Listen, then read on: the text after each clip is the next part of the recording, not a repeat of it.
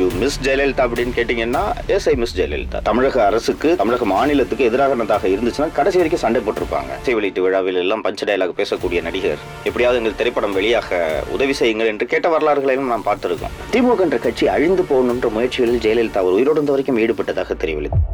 அறிந்ததில் அறியாதது வித் சவுக்கு சங்கர். வணக்கம் நேயர்களே, மீண்டும் ஒரு அறிந்ததில் அறியாதது நிகழ்ச்சியில் உங்கள் அனைவரையும் சந்திப்பதில் உள்ளபடியே மகிழ்ச்சி. உள்ளாட்சி தேர்தல் முடிவுகள் வந்துவிட்டன. உங்கள் ஏரியாவில் நீங்கள் வாக்களித்த நபர்கள் ஜெயிச்சார்களா இல்லையா அப்படின்றதை நீங்கள் நேரம் பார்த்து தெரிந்து கொண்டிருப்பீர்கள். வெறுமனே வாக்களிப்பதோடு நமது கடமை முடிந்து விட்டதுன்னு நினைக்காம, இந்த தேர்ந்தெடுக்கப்பட்ட இந்த மக்கள் பிரதிநிதிகள் எப்படி செயல்படுகிறார்கள்ன்றதெல்லாம் நீங்கள் தொடர்ந்து கவனித்து, உங்கள் எதிர்பார்ப்புகளை அவர்கள் பூர்த்தி செய்கிறார்களான்றதையும் நீங்கள் தொடர்ந்து கவனிக்கணும். இது ஒவ்வொரு சிட்டிசனோட கடமை அப்படின்றத நாங்கள் பார்க்குறோம். புதிதாக இந்த நிகழ்ச்சியை கேட்க தொடங்கியிருக்கும் நேயர்களோட வசதிக்காக, அறிந்ததில் அறியாதது நிகழ்ச்சினா என்ன? ஏற்கனவே நீங்கள் தெரிந்த சம்பவங்கள், கேள்விப்பட்ட விஷயங்கள், அனுபவத்தில் கண்டறிந்த பல்வேறு விவகாரங்களுக்கு பின்னால் இருக்கக்கூடிய கதைகள். சிலர் அறிந்திருக்கலாம், பலர் அறியாமல் இருக்கலாம். அதுபோல் நீங்கள் அறியாத ஒரு விஷயத்தை ஒரு நினைவுபடுத்துவதும், புதிய விஷயங்களை உங்களோடு பகிர்ந்து கொள்வதும் தான் இந்த நிகழ்ச்சியோட நோக்கம். இன்றைக்கு நாம் எந்த தலைப்பு குறித்து பேச போகிறோம் என்றால், 24 பிப்ரவரி முன்னாள் முதல்வர் செல்வி ஜெயலலிதா அவர்களோட பிறந்தநாள். அவர் இறந்த 5 ஆண்டுகள் கடந்து விட்டது. ஸோ ஜெயலலிதா இல்லாத தமிழகம் எப்படி இருக்கிறது, ஜெயலலிதா இல்லாத அரசியல் சூழல் எப்படி இருக்கிறது அப்படின்றத ஒரு பகுதியில் பார்க்கலாம்.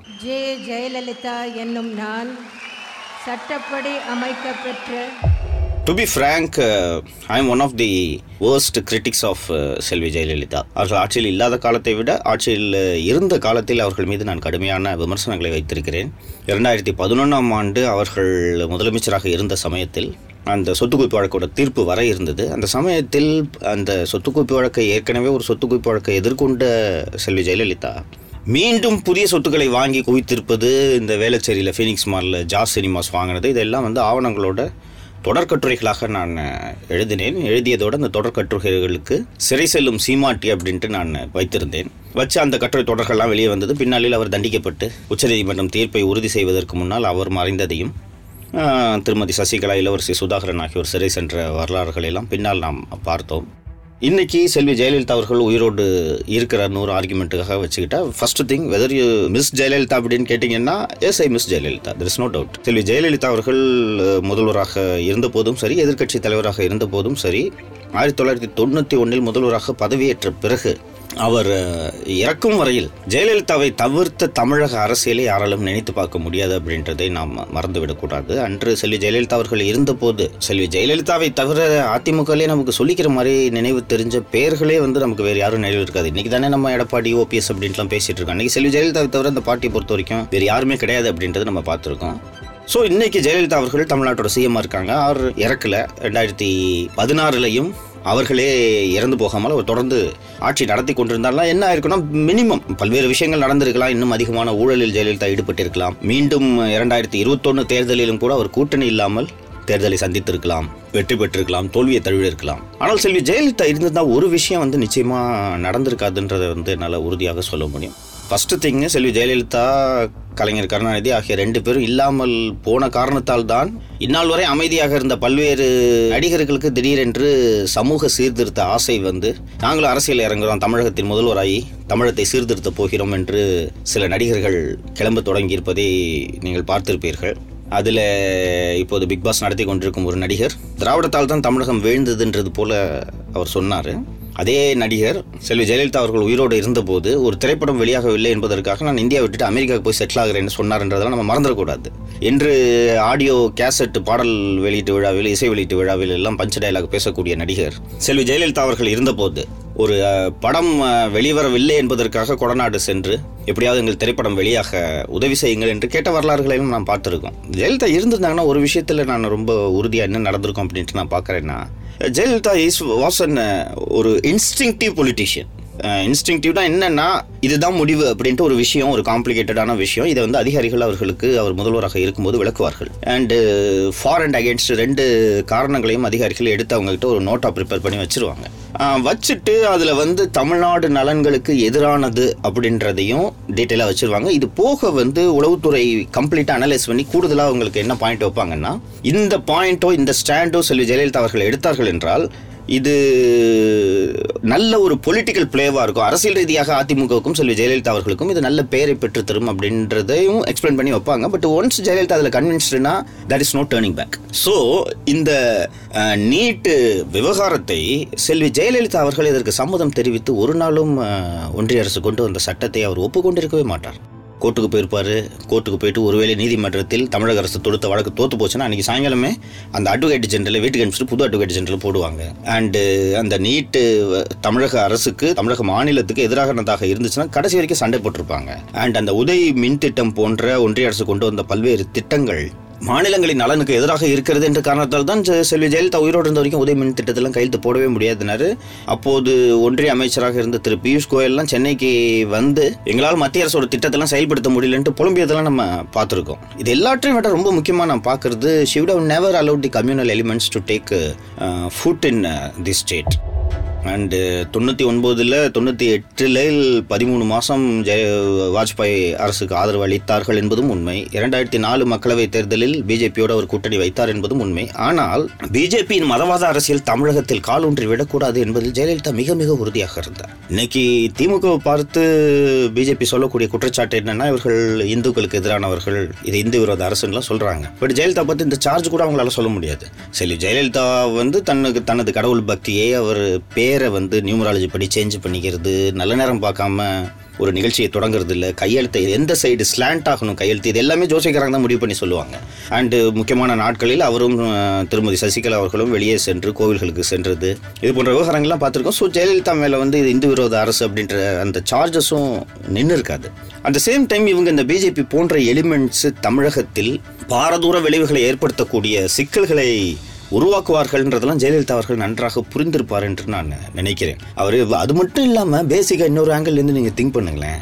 சொல்லி ஜெயலலிதா அவர்களுக்கும் தமிழ்நாட்டை பொறுத்த வரைக்கும் திமுக அதிமுக தான் அப்படின்ற அந்த உணர்வு உறுதியாக உண்டு. அவர் திமுகவை மீண்டும் மீண்டும் தோல்வியடைய செய்ய வேண்டும் என்று செல்வி ஜெயலலிதா அவர்கள் நினைத்தாரே தவிர திமுக என்ற கட்சி அழிந்து போகணுன்ற முயற்சிகளில் ஜெயலலிதா அவர் உயிரோடு வரைக்கும் ஈடுபட்டதாக தெரியவில்லை. திமுக எப்படியாவது ஜெயிக்கக்கூடாது, அவ்வளோதான். அது நீங்கள் கூட்டணி மாற்றுங்க, கூட்டணி உடைங்க, எம்எல்ஏங்களை விலைக்கு வாங்க, என்ன வேணாலும் பண்ணுங்க, திமுக ஜெயிக்கக்கூடாதுன்றது ஃபைன். ஆனால் திமுக இருக்கக்கூடாதுன்னு அவர்கள் நினைத்ததில்லை. ஏன்னா அவங்களுக்கும் தெரியும், கலைஞருக்கும் தெரியும், திமுகன்ற ஒரு கட்சி பலவீனம் அடைந்தாலோ இல்லை வலுவிழந்தாலோ அந்த இடம் அரசியலில் வெற்றிடம் இருக்காது, வேக்கியம் இருக்காது. ஸோ அந்த இடத்த இன்னொரு பார்ட்டி ஃபில்அப் பண்ணிடும்.